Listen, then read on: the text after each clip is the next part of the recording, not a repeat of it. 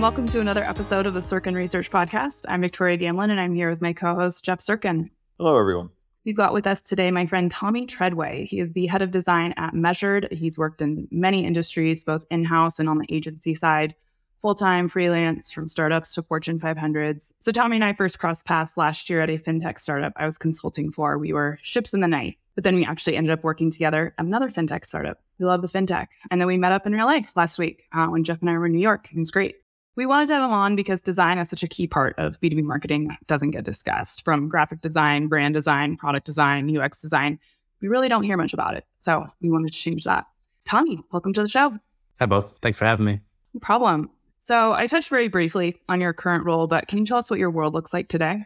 Yeah. So for my nine to five, I'm currently working as the head of design at Measured Financial in New York. I actually live here in Brooklyn. And we're building a consumer lending product, which is really called a portfolio line of credit, which it kind of in summary allows you to take personal loans using your stock portfolio as collateral. It's a relatively simple process. You link your brokerage, you choose which of your stocks you want to borrow against, against. You can draw and manage your line of credit. And it's a seed state startup. We're a small team of 10 and honestly a design team of one. Outside of work, I freelance and consult with founders and early stage startups. I sit on the jury of Awwwards.com. I do a lot of 3D art, a lot of reading about behavioral science and psychology. And I'm also a normal person who does non design things. So I rock climb, I go to shows, and I do a decent amount of writing and journaling and just general like introspection. Awesome. That's great. So we're glad you're a normal person, but I do want to get back into the design piece. So with, with such a specialty field like design, I'm just curious how you got into it in the first place. Yeah. So I'm not your like typical art kid or never was from an early age. So I wasn't always sure that this is what I wanted to do.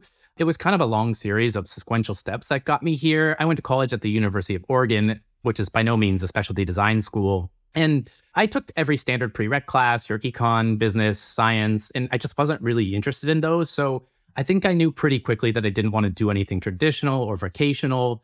But I started signing up for more creative quote unquote classes like art history, design fundamentals, computer graphics. And I thought those things were super interesting, but I wasn't exactly sure what type of job I could get from that. So I just kind of continued it. I had some encouragement from my sister. So I continued taking art classes and at the same time, sort of exploring a little bit about photography. And that's where I kind of got my first role. So I got a job working with the Harlem Globetrotters as a fan photographer, which was a terrible experience.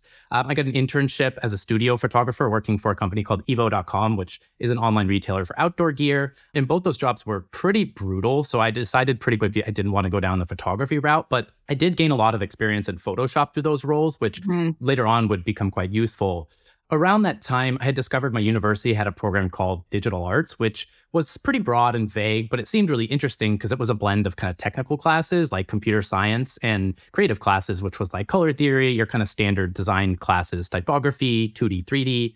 This makes me sound a bit old, but this also coincided with the launch of the first iPhone. So I think around this time, this was the first time that it, the idea of building apps and websites was kind of on my radar as a potential career path. So I started to get the vague idea that I could do something with web design or digital design, but I wasn't exactly sure what.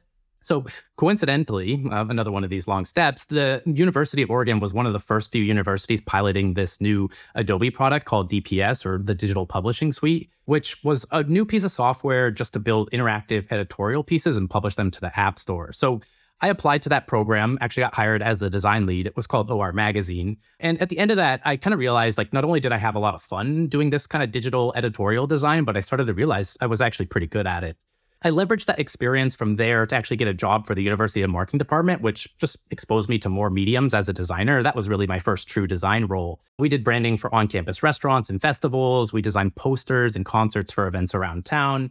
And my sister had actually, another one of these weird coincidences, had started working in advertising right around this time. And she really encouraged me to just continue down that route by letting me know, like, hey, there's this agency world. They're hiring for a ton of design positions. This is actually like a viable career if it's something that you're interested in pursuing. So I kind of just continued down that route after college. I worked at an ad agency called Heat, which I think ended up getting bought by Deloitte. I worked at a digital agency called Elephant, which did work for Google and Apple. And the rest is history. Awesome.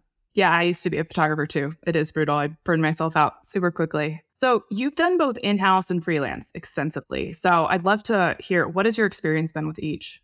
I mean, to be honest, the way that I see it, there's kind of three pillars or facets of design, if you will, in terms of like the contractual relationship. Mm-hmm.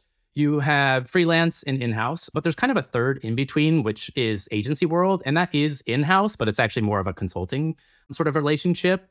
And the difference between all of them comes down to like sort of horizontal or lateral versus like vertical. It's depth versus breadth. And there's mm-hmm. trade offs to each of these. So at an agency, which was my first job, really, you get to work on a variety of clients and mediums. It's fast paced, there's long hours and usually not great pay, which is kind of the mm-hmm. unfortunate part. But you do get a lot of exposure to other types of creative like writers, strategists, and producers, which is great for your experience, is seeing like how other creatives kind of approach their discipline. Then you have freelancing, which is definitely about breadth. It's really a horizontal experience where you work on a variety of clients and project types you have full autonomy and you're involved in every aspect of the project. Usually you're working directly with stakeholders or business owners, but these are typically more shallow kind of project based work that you deliver designs for and hand off to an in house team or dev shop.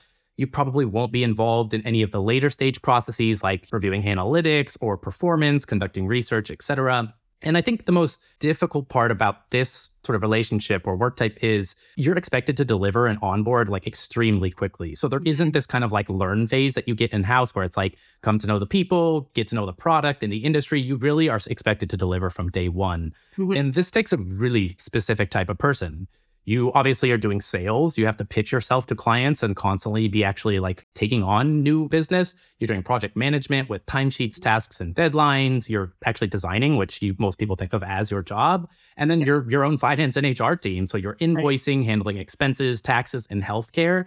And that's a lot to really handle for one person or one individual.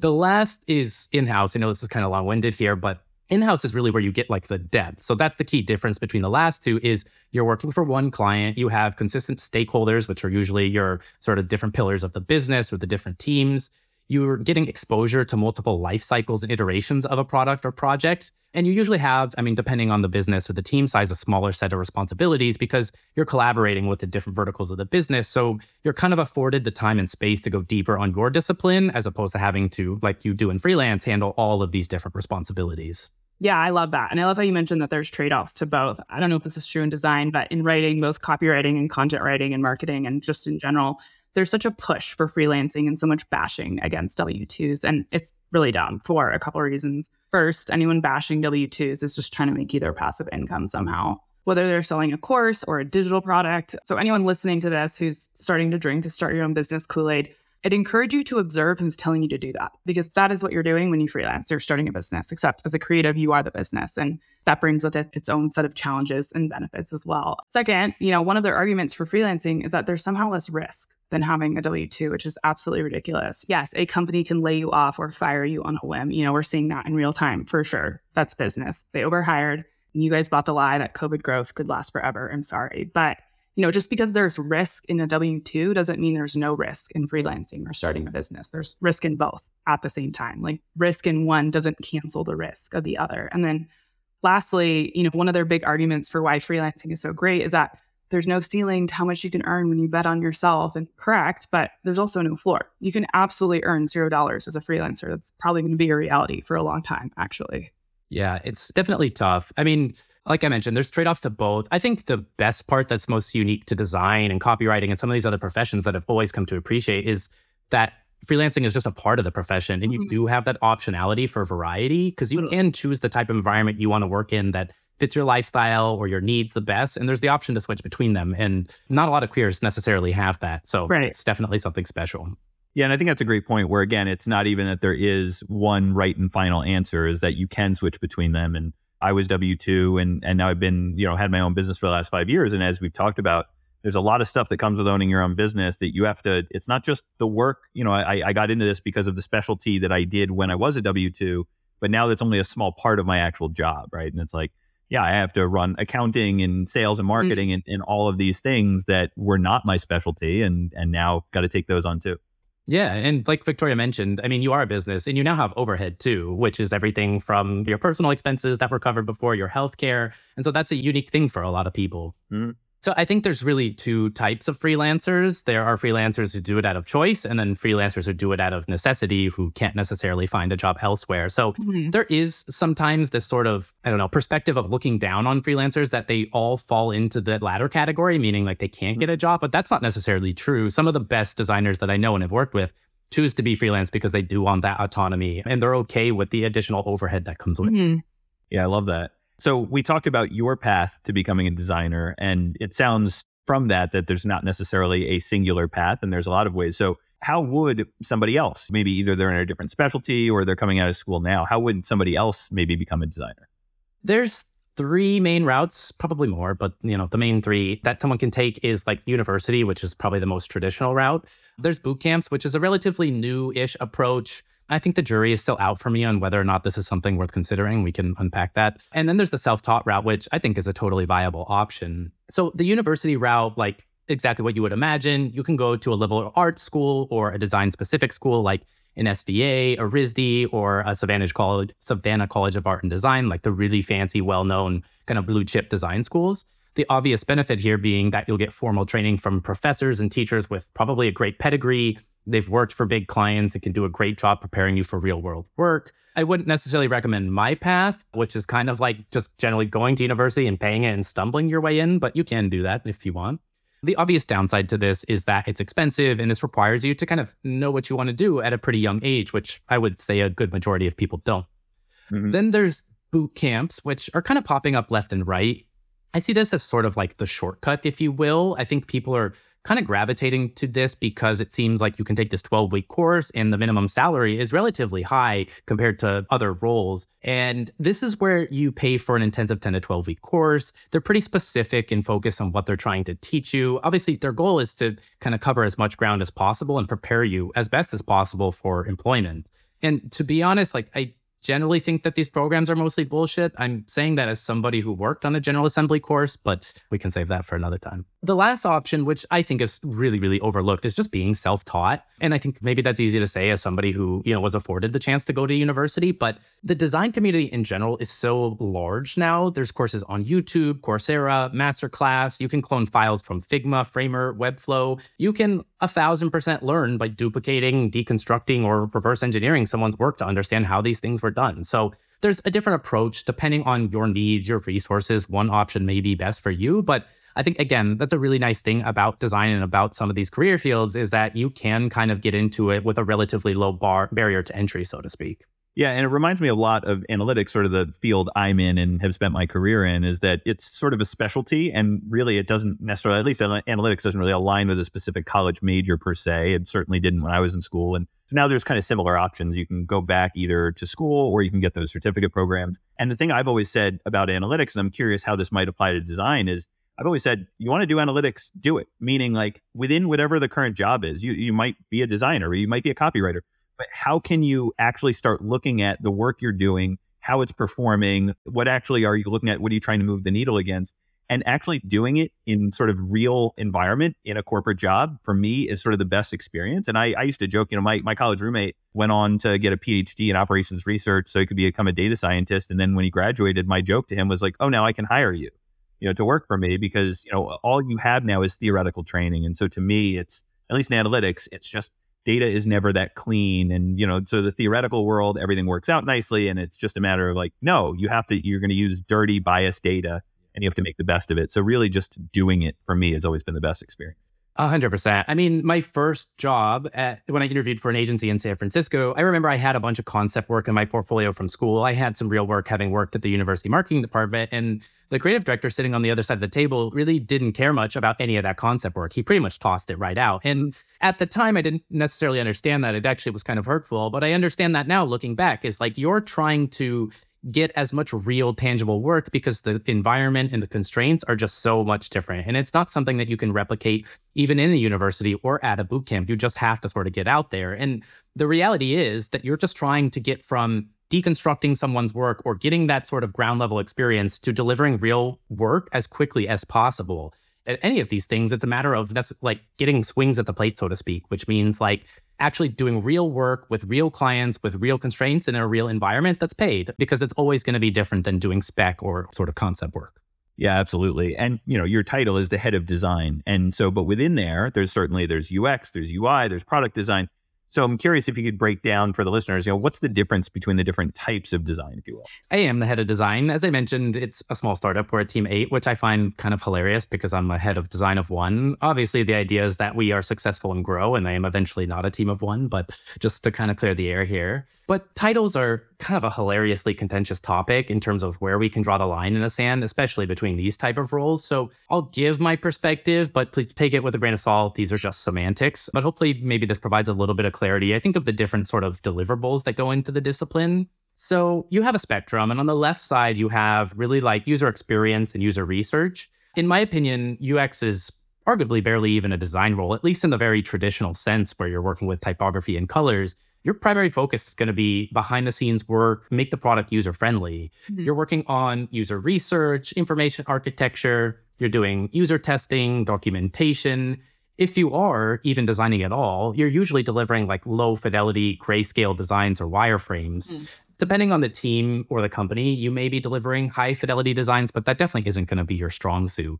The sort of middle part of the spectrum is UI designers, which is what most people think about when they think about product designers. It's really the visual side. And their focus is going to be on creating visually appealing, intuitive products. This means they're concerned with more like quote unquote typical design responsibilities like layouts, typography, iconography, the colors that go into a product or a design. Um, if you're a product designer, you're working on componentry as well, which is like buttons, forms, pop ups, or typical UI elements or interface elements. Then, kind of on the far right side, or really I see it almost as like a layer encapsulating both of those, is product designers, which I've always thought of as like full stack designers in the same way engineers can be full stack they're really design generalists who should be capable of handling both of those responsibilities on UX and on UI. In my personal opinion, these responsibilities are just so intertwined. You can't really do one well without the other. So segmenting these is kind of a fool's errand, minus the research part, which is an entirely different skill set. First off, I love that you acknowledge that research is a separate skill. A lot of marketers don't realize that. So, say I'm a startup making my first design hire. Who do I hire? That depends on the you know the size the stage and the maturity of your company. As you obviously grow the relevancy of each of these types of roles is going to vary. Mm-hmm. as a startup you're going to be operating lean and cheap so you mm-hmm. can't afford to have someone who can't deliver on brand product web and kind of everything in between. So you're likely going to need to default to a product designer or at the very least like a design generalist however that comes. But as the company grows larger you probably will want to staff roles or designers who are more specialized You'll probably want to get UX researchers as you get more into the data. You'll want to hire interface designers so they can be focused solely on the visual side of things. You'll probably even hire like the in between roles between design and engineering, which is like a creative engineer. So as that team starts to grow, you can kind of fill the gaps, mm-hmm. sort of, I don't know, hire those specialty roles. But for the 90% of businesses who aren't FANG or Fortune 500, you're better off just staffing these generalist product designers. Right. So this is a great segue into my next question. So I personally think what makes good design is a very tired combo. Uh, it's very contextual. But there is another conversation that I do want to have because I think it'll be super helpful to anyone building one or looking to revamp theirs. And that is what makes a good design program and also what is a design program? Because I had actually never heard that phrase till I met you. Yeah, I mean, that's like calling, I don't know, an agency like a studio. It's kind of tomato, tomato. a design program is any team or team members, like either full time, contract, or even a vendor who helps you execute on your design tasks. When people think of a design program, there's typically brand and then product. And sometimes these are the same team, depending on the size of the company, but there's a few different ways you can skin the responsibilities. But brand is going to be your like marketing designers, they'll work on the website sometimes ads, sales collateral, social content, maybe even like your print or packaging if that's relevant to you. And your product is going to be your UX team, user experience. So they'll work on design systems, your platform, your app, and also sometimes your website, again, depending on how you split the responsibilities. So the latter part of the question, in terms of what makes a good design program, there's kind of two pillars, if you will. One is the cultural side, and the other is operational culturally this applies not just to design but i think across all teams. It, the, you want the basics obviously. Reasonable hours non-toxic teams or bosses decent pay and healthcare probably not a very competitive environment. You probably want no bullshit or micromanagement freedom to experiment and push boundaries without the fear of being wrong. If you've got a relatively junior team you'll want to have opportunity for mentorship or growth and skill set development you know, transparency and good communication, all these things that apply to not just design teams, but across the board. But specific to design, I think one thing that kind of helps it stand out is that you're going to want to focus on craft and the attention to detail in the designs of the product you build. Most people who get into this are doing it because of it's a field of passion. And so they really want to work on a team that prioritizes their field and kind of, you know, supports them in doing the best work that they can. So operationally, you'll probably want flexible deadlines or at least reasonable timelines so your team can deliver quality work if they mm-hmm. do care about craft. You'll want to make sure that they're decently staffed and resourced so they have the ability to contract specialist resources like illustrators, motion designers, or photographers. Probably make sure they have clear responsibilities and processes between the team members. And one thing that I think is often overlooked on teams is that they probably can and should be sharing work or thoughts at least publicly. The best teams that I know of do a really good job of sharing their thought processes and the care and craft that goes into the products they produce, and it shows. There's teams like Linear and Vercel, Evervault, and Stripe. These teams do a really good job of sharing the thought process and the sort of the amount of effort that goes into the craft that they are building into their products, and it really shows. And in general, like good designers want to work on good teams. And that's, again, applies to not just design teams, but across all fields. And the better you can do at attracting good designers, I mean, it's better input, better output. So the better team members that join, the better your product or your brand is going to be, and likely the more successful that your business is going to be. You're also going to have the benefit in general, if your team is kind of well well rounded, is low turnover. Everybody knows that training people takes a long time. It's far more cost effective to retain and promote your talent from within than to have high turnover constantly be recruiting for empty seats. Yeah, I'm so glad you brought that up. It's funny. It's like one of those things, and I say the same thing actually from a marketing perspective. Retaining your customers is actually a lot easier and cheaper than finding new ones, but yet that's still not the priority. And and something because you mentioned earlier around training, especially, and to me, I honestly do think that's maybe the number one thing that gets overlooked. And so to me, in especially in big corporations, what I've found in my experience is that they hire you for the role that you're going to be playing now, but they don't really put much thought into where you could go from there. It's very much that you fit that role and they don't really necessarily give you the skills and you kind of have to find those on your own. So certainly I resonate a lot with the idea of why that would make a good program. And the other thing I just want to call out is as a non-designer especially, I especially love what you're talking about in terms of showing really the process and the companies that do that well because I think when you have no idea sort of all of the work and all of the thought that goes into that finished product, again, I think that's where some of these fields and some companies marketing gets gets known as sort of like the the pixel department or whatever, you know, and it's like I think a lot of that is really helpful to actually see the amount of thought and care and time that goes into that. Yeah, I've worked on a lot of website redesigns, and I think one of the most common overlooked things when you talk about the audience of a website or who's the consumer of it, if you will, is that it's not just about your customers, but also about the potential for talent. And people who are looking at working at your company are coming to your website. They're judging the website itself, at least on the design side, the quality of the work, the attention to detail. And that says volumes about what the experience might be like on the inside of these companies. So it's a really important thing there. Okay. So there are certain things you should never say to a copywriter if you don't want them to hate you. I'm just kidding. There are certain things you should never say to a copywriter if you want to have a productive, healthy working relationship with them. And in my opinion, this is true of any creative. So I'm super curious, and I also think this will be helpful for the audience. What are some things you should never say to a designer? Yeah, there's quite a few. I think the most common ones first would probably be like, can you make it look like insert client work yeah. here? Branding is kind of like clothes or like a haircut. Sometimes what looks good on someone else may or probably will not look good on you to be honest, you have to be true to your brand and who you are as a company internally. Otherwise, customers will sniff that out and the lack of authenticity will be clear from a mile away. So typically, when you're trying to replicate someone's work, it's just impossible for you to do because it's not who you are truthfully. The other side of that is like you have no context for the amount of effort and financial investment that it took to actually deliver those resources. And oftentimes it's undermined. So that's something to be really conscious of. The Second one would be that I hear this a lot too, would be like, oh, I just need a quick fix. And I'm sure you get this in copywriting as well. Things very rarely take as little time as you think. There is this meme that goes out about like motion designers, or it's a GIF, if you will, that just shows like someone pressing a keyboard and it's like it, the button just says animate. And the reality is like if you've ever done any animation, it's the most time intensive, like just most difficult profession possible. And I think people have these impressions of designers or of, you know, motion designers or copywriters that it's like, oh, just change a few words or move some things around, which sort of oversimplifies the profession. So people don't like that it undermines obviously the amount of effort it takes to produce a well thought out design. What seems simple to someone on another team probably isn't as straightforward to a designer. And to be honest, for every like, you know, I have these draft files in my Figma files, and for every like one, I don't know, sort of artboard or page or sort of view that I present, there's probably 50 ones that got tossed out that I sort of tried and just were dead ends. So it's never as simple as, hey, this is going to work quickly. And people don't like that their time is sort of, I don't know, presumed to be simple.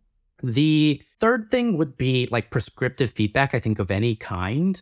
Designers have full context for all the connected pieces of a brand or a product. And the reality is, changing just one element can throw off the entire system. So when someone says, who doesn't have this full context, oh, change this one piece, you're sort of opening up a can of worms to this sort of like Rubik's cube where like you kind of have to to solve one piece, you have to mess up three others. And so the designers really have the full context to be able to understand like, okay, if we change this one, that kind of unwinds all of these other things and interconnected pieces about the brand of the product that we're working well together. So prescriptive feedback kind of it unwinds a lot of effort or a lot of connected pieces that they may not be aware of.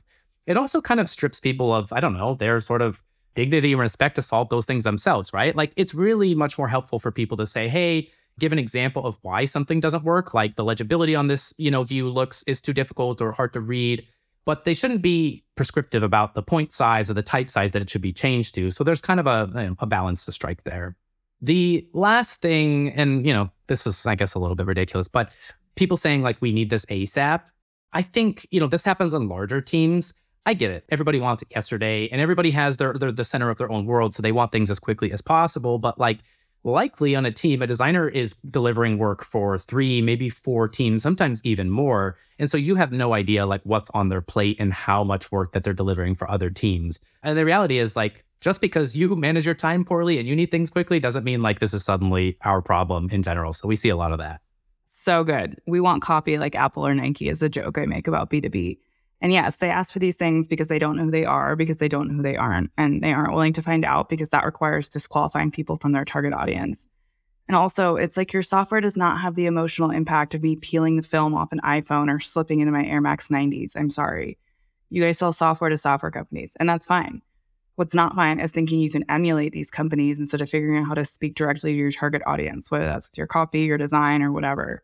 And such a good point about resources. Software companies who want Apple or Nike copy, you better be ready to pay for Apple or Nike copy too. And a lot of y'all aren't. You wax poetic about the importance of copywriting and then still think good copy and good content costs two cents. And design being a system, copy is a system too. And I've actually never applied that language to it, but I love that. You know, the whole website tells a story. One word change can literally change the entire website. I'm not joking. Certain words correlate to the larger narrative, and tweaking one can throw the entire thing off and the visuals too. Nobody gets that the visuals of copy change every time you change a word. And I've watched as clients go to tweak my copy. They didn't stay clients for long. And it doesn't just make zero sense because they had their product manager do it, but it also throws off the entire balance of the page visually. And it's like, yeah, maybe because you can speak English and write doesn't mean you're a copywriter. And for anyone listening, this doesn't mean don't give feedback at all, but there's a way to do it right. And in my opinion, asking why a designer or copywriter did something is the best way to go about it. If you don't like something, ask them their process or how they came to that decision because a good creative can defend their work down to the letter and down to the pixel. So that's what I would suggest for anyone who kind of feels like they're walking on eggshells around their creative team. Try approaching it with curiosity instead of just saying what you don't like. Yeah. And I mean, copy and design, those two roles specifically, are so closely tied together. Like, I see it a lot in websites where obviously these teams are, there's a lot of overlap here, is like, we will build or prep images that are closely tied to what's being said on the page. Mm-hmm. And so if you change context or colors, like those mm-hmm. things, even down to the animations or the interaction details, are so closely tied together mm-hmm. that if you change one thing without having the copy change in line or it, vice versa, mm-hmm. it kind of throws off the whole relationship. So there really mm-hmm. just isn't. Again, these things are done with intention. There isn't a lot of room for just like, God, change this, change that. So it just needs to be a little bit more consideration for these, you know, systems as a whole. Totally. And it's interesting. I feel like no other profession is treated with so with as much distrust as creative profession. And there are absolutely bad creatives out there who have delivered a horrible experience. I get it, but for the most part, I found myself asking, "Why did you hire me?" so many times, and I think that's true of copywriters, creatives, anyone in the creative field. If you can do it yourself, do it yourself. I agree fully. And this kind of sad reality that most people realize pretty quickly when they get into the profession is that like 50% of your time is going to be doing your job, and the other mm-hmm. 50% of your time is going to be trying to justify you being able to do your job. Yep. So explaining to someone, sometimes in circles, why you made certain decisions, why they should trust you, and sometimes even just walking them through all of the dead ends that you've already explored, mm-hmm. which is such a time suck, but it's just something you unfortunately have to do sometimes. Totally. Well, I appreciate this conversation as somebody, as the non creative in the room. It's actually really helpful because I work with a lot of creatives and, you know, I run into some of these same exact situations. I guess the only thing I could add from an analytics perspective, which is similar but not quite the same, is that, you know, when I'll do an analysis and I'll say, you know, here's the results, here's, you know, sort of what's happening. And then people question it because it's not what they wanted it to be. Mhm. Right. And again, it's like, okay, well, if you wanted your revenue to be up by 20%, then you, you don't need me to tell you that. Right. Mhm. And so it's like, yeah. Or if you want me to tell you it is or isn't sustainable, what you know, again, but it's just what I find is my analysis, which is as objective as I can make it, just doesn't align with what they want it to be. Even though I always say, and you know, my joke about not being a creative intentionally has been like, I'm on the side of data. It's black and white. It's objective. Of course, it's not, but probably much more so than the sort of the more pure. Yeah, I mean, that sort of perspective exists on design actually as well, surprisingly, which is like maybe I'm doing a rebrand and I have a specific idea where I've chosen colors that kind of fit the direction of the brand. And people may say, like, oh, I don't like this. But to be honest, it's not about what you like. It's about what fits for the brand and the Mhm. voice and the sort of strategic direction that you're taking. So sometimes because it doesn't fit the narrative of maybe what people imagined or what they prefer, so to speak, it just doesn't fly for them, which is not the reality. Like I don't design things just that I think are cool. I Mhm. design them because they work. And the same thing maybe in analytics is like I'm not presenting this to you because I think necessarily like this is my preferred output. It is just Right. the reality of the situation. Exactly. I, I don't have a horse in the race, as I as I try to say. Yeah, exactly. So you talked a little bit, uh, or at least about your role at Measured, but I'm curious. I would love to hear in terms of like some of the other projects. You know, what are some of your favorites that you've worked on? Yeah, so this probably won't come as a huge surprise after all the things that we've talked about, but my favorite projects were all zero to one projects where I've contributed to kind of all facets. The first was a freelance project I did with a friend, I don't know, eight, nine years ago. We worked with the Microsoft Story Labs team. Story Labs produces news and editorial content about kind of the goings on at Microsoft. But my friend Becca and I got to work on one project with their team, which was really just an interactive news piece, if you will, that had a lot of creative freedom and time to explore and pitch multiple directions. There wasn't any hard deadlines or results we needed to hit. We were kind of just able to come at it from a place of play, which was super fun. We did a lot of prototyping. We worked with illustrators. We got to test a bunch of different directions. I don't even remember like which one ended up getting chosen or if they even went with another team, but like it was really fun just to kind of be able to explore options and just again come at it from a place of play. The second one was Spacetime, which um, when I lived in Germany, I worked at this all remote agency called Planetary, and Spacetime was an internal product that we managed. It was specifically because we were an all remote team built for our team specifically, which meant that it was about scheduling and time zone management and being able to find when people were online, find meeting times. So we were our own end user, if you will. Um, and what was cool about this is we had a really tight feedback loop. We, again, we're the end users of our product. So we were able to ideate, get feedback, design, build, and ship all within like the confines of our own walls, which was really cool, metaphorically speaking, because we were all remote. But that was fun because that was really like, I think you can build the best products when you understand the users the best. And the way to understand the users the best is to, to be that user. So that was really fun for us. We had done, you know, a little bit kind of going off on a tangent, but we had done this project, which was really a marketing stunt for Spacetime called Pizza Time, which was to promote Spacetime and the scheduling feature that we had. And Pizza Time was basically just a website where we used the Domino's API. You could hook it up to your Spacetime account, and it would let your team pick a time and it would order pizzas from everyone's local pizzeria and have them delivered at the same time for an ro- remote pizza party. And that was really fun because, again, it was something what we were just doing creatively as a stunt. There wasn't any really desired output. And the irony of this whole thing is actually that Pizza Time has blown up due, partly due to COVID and all these remote teams. I think, don't quote me on this, but I think they did close to either like somewhere between like three quarters of a million and a million dollars in revenue in a year last year. And Spacetime has ironically shut down because Google has since obviously launched some of these features and time zone management, which has absolutely crushed it. So um, it's just funny how those things work out. And ironically, the projects that are just the most fun with no desired sort of output sometimes do the best. The last one, I think that is my favorite, or yeah, I think it definitely is my favorite. And not to be, you know, a simp for my current employer, but measured. And I think truthfully, it's because one, I'm building a project, or we are building a project that will deliver a lot of value for our customers when it comes out. Um, we're still in, you know, closed beta, so it's not ready yet. The second part is like I have full control over all creative aspects the brand, the website, the platform, and the design system. And I think like on a personal level, I'm in a great place lately. Mm. And I think that shows in the work through the concepts, the consistency, and just the thoroughness and attention to detail. So it's been really fun to kind of, it's been a sprint. I've only joined, I joined in March. So it's been about six months. We've delivered the first version of the platform, but it's been fun to see all of those things come together in a really, really nice way. That's awesome. I love that space time, pizza time story. That's so cool. Okay, lastly, what are some things in design that nobody is talking about but should? All right, here's my hot takes. I'll give you a few of them. yeah.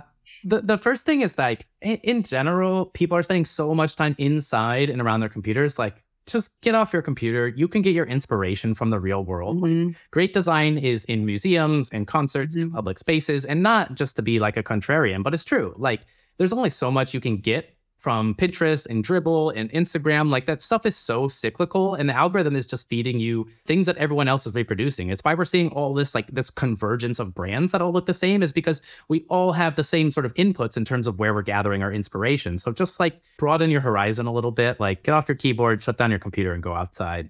The second one, my second spicy take would be some of the most boring industries and companies are the ones where you can do the most interesting and exciting work they're the most that are ripe for change. They need to be updated. They probably have legacy processes or experiences. There's the most opportunity to drive a high impact for those businesses, whether it's, you know, healthcare and health tech is having a moment, but even in like construction and self-storage, like a lot of these industries are really seeing a revamp and actually a drive of really talented designers are going to them. I guess another one would be like, I don't want to be an ass on this, but I do think boot camps are driving the industry down a really negative path there's an overemphasis on tooling and in my opinion not enough focus on design basics and foundations like balance spacing hierarchy all of the really like design foundations that you learn at university. Design camps are kind of skipping right to those and trying to figure out like okay how do we teach people just the systems and processes to be em- employable? And so they're shortcutting all of these really important things. And as i mentioned like being good at design is just a matter of swings at the plate and so there's not really any way to necessarily shortcut these. And by doing so, you're creating an entire generation of people who like have a really thin understanding of the field and of the discipline, which is kind of an unfortunate reality. Oh my gosh, so good. Where to start? I love your first point so much. A lot of B2B marketers love to complain about boring marketing as a content strategy. And it's like, yeah, because you're boring and you spend all your time behind a screen and you sell software to software companies. What do you expect? I've been sitting on a post coming for swipe files, but my biggest issue beyond them being a complete distraction from getting to know your customers is that the ads in them weren't created by looking at a swipe file. They're created from being out in the world and observing it. And copywriters and marketers, I know you guys are all obsessed with personality filled copy, but in order to write it, you need to actually have one. A lot of you guys don't because you haven't made enough bad decisions in your life and had to live with the consequences, and it shows. You also spend too much time on the internet scrolling social media, and that's why you have no ideas and why you're burned out because you put your brain into a digital microwave for hours at a time and you don't realize you're being subconsciously influenced by all the trash you see. And you guys are also confusing high engagement with high quality, and those two things are definitely not the same. And you see all this in SaaS, all the blending of ideas with the stupid tech blue and the stupid chubby illustrations and the great blanding. I learned that phrase from you, Tommy. I thought it was the seeping of the millennial aesthetic into SaaS, but it really is its own phenomenon. Yeah, I think there's both. I mean, actually, interestingly enough, maybe it was two, three days ago, Johnson and Johnson redesigned oh, their century-old logo to be, you know, and and that's happening across the board with yes. like these high fashion brands, yes. and there's just this convergence and sort mm-hmm. of, I don't know, similarization, for lack of a better word, of all of these brands. You see it specifically in consumer packaged goods. Yeah. Um, like walk down like a soda aisle these days, you'll see all mm-hmm. these like prebiotic, trendy sodas mm-hmm. that all look the exact same. And it's an unfortunate reality. And obviously, there's always ebbs and flows in design trends yeah. and marketing and whatever. Those things do happen. But there does seem to be, I think it's a result of the way that we gather our information mm-hmm. and our resources that is driving everybody towards a, a similar route. Totally. I'm surprised it took Johnson and Johnson this long. Like they held out for a while, but yeah, yeah, it's like the great blanding or the great sans serifization of all yeah. of those.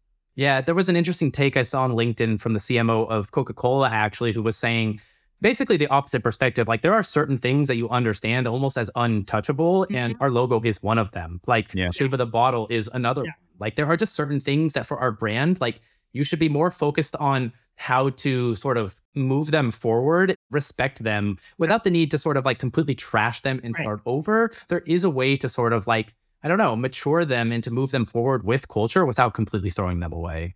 Right. And also, like, no one asked for a new logo, right? Like, yeah, refine your product, get to know your customers more. Like, there's so many bigger fish to fry. I feel like so many brands come out with a rebrand. It's like nobody, and then like brand, hey, we rebranded it's a cheap tactic. The reality is like your logo, again, like there's companies like Nike and I guess Apple's changed, probably not a good example because they've changed theirs quite a bit, but mm-hmm. Nike is a great example. They've maybe done some riffs on their logo, but yeah. it remains the same because the power of their brand is not in the logo right. at all. Like, sure, the simplicity does wonders for them in terms of its application on shoes and mm-hmm. materials, whatever. But your brand and the ex- experience that customers have is what drives and gives value to that actually icon mark or that that logo. It's not the inverse. You don't design something that mm-hmm. people are like, wow, this looks cool. I love this brand. You create experiences for your customers that they love and that they're loyal to. And that is what the, creates the value around your brand. So changing your word mark, your logo just doesn't do a whole lot. Right. So it's such a paradox because while the value doesn't lie in the logo, you know, the logo doesn't matter, but changing it, it does matter, right? Yeah, and it's dangerous too. Yeah, like it can obviously unwind in Johnson and Johnson's case, like a century of hard effort and work to actually build the sort of relationship with your customers mm-hmm. and trust. And then I love your take on boring industries. Not only are they ripe for innovation, but boring pays the bills. Jeff and I live for boring and mundane because they're often cash cows. And then the too much emphasis on tooling. Yes, it's really funny. In B2B marketing, there's both. There's this over reliance on tools, but also a vilification of them. B2B marketers are either relying too much on attribution software, for example, or making attribution is broken their entire personality. And it's like, no, you guys, I'm sorry. It's not broken. It's always been less touch. It's never told the whole story. You guys just thought it did. And then the not enough focus on the basics too in marketing and copywriting. There's this focus on everything except the fundamentals and except refining your craft. Marketers will literally do anything to just not have to sit down and work. And for anyone wondering why everyone hates marketers, it's not because they're always trying to sell you stuff. It's because they like talking about marketing more than they like actually doing it. Copywriters, at least new ones, they want to do everything except write they also think that ChatGPT is somehow going to save them, that getting their ideas from the same robot that everyone else is getting their ideas from will help them stand out. Yeah, and, and I just want to add a couple things. I mean, you talked about you know the idea of essentially getting outside your own walls and getting off the computer as a designer, and you know, so the idea for me, like marketing and business books, like are all pretty terrible to be perfectly honest. And like, and I would even say in my world, one of the most valuable experiences I had was early in my career as a consultant because what you found was that there are things that you can take from different industries. And mm-hmm. so, you know, maybe finance has figured something out. And so, wow, how can we apply this here? Yes. And so I always love that idea. And then the other thing that I think is so critical that you kind of touched on a little bit is the idea about context, that it's not just about sort of skipping the fundamentals and going straight to like what are the programs and the processes you need to actually be able to, to do it, build a design, but it's about the why, right? Like, and, and especially when it comes to analyzing data in my world, you need to be able to understand at least the business function. So, okay, this is marketing. What does the data even mean? Otherwise, you actually can't do effective analysis. It doesn't matter if you're a data scientist that can write all the code in the world and you went to a certificate program or even went through and got a PhD. But if you don't actually understand the company you work for or the functional context of the data, you really can't do effective analysis.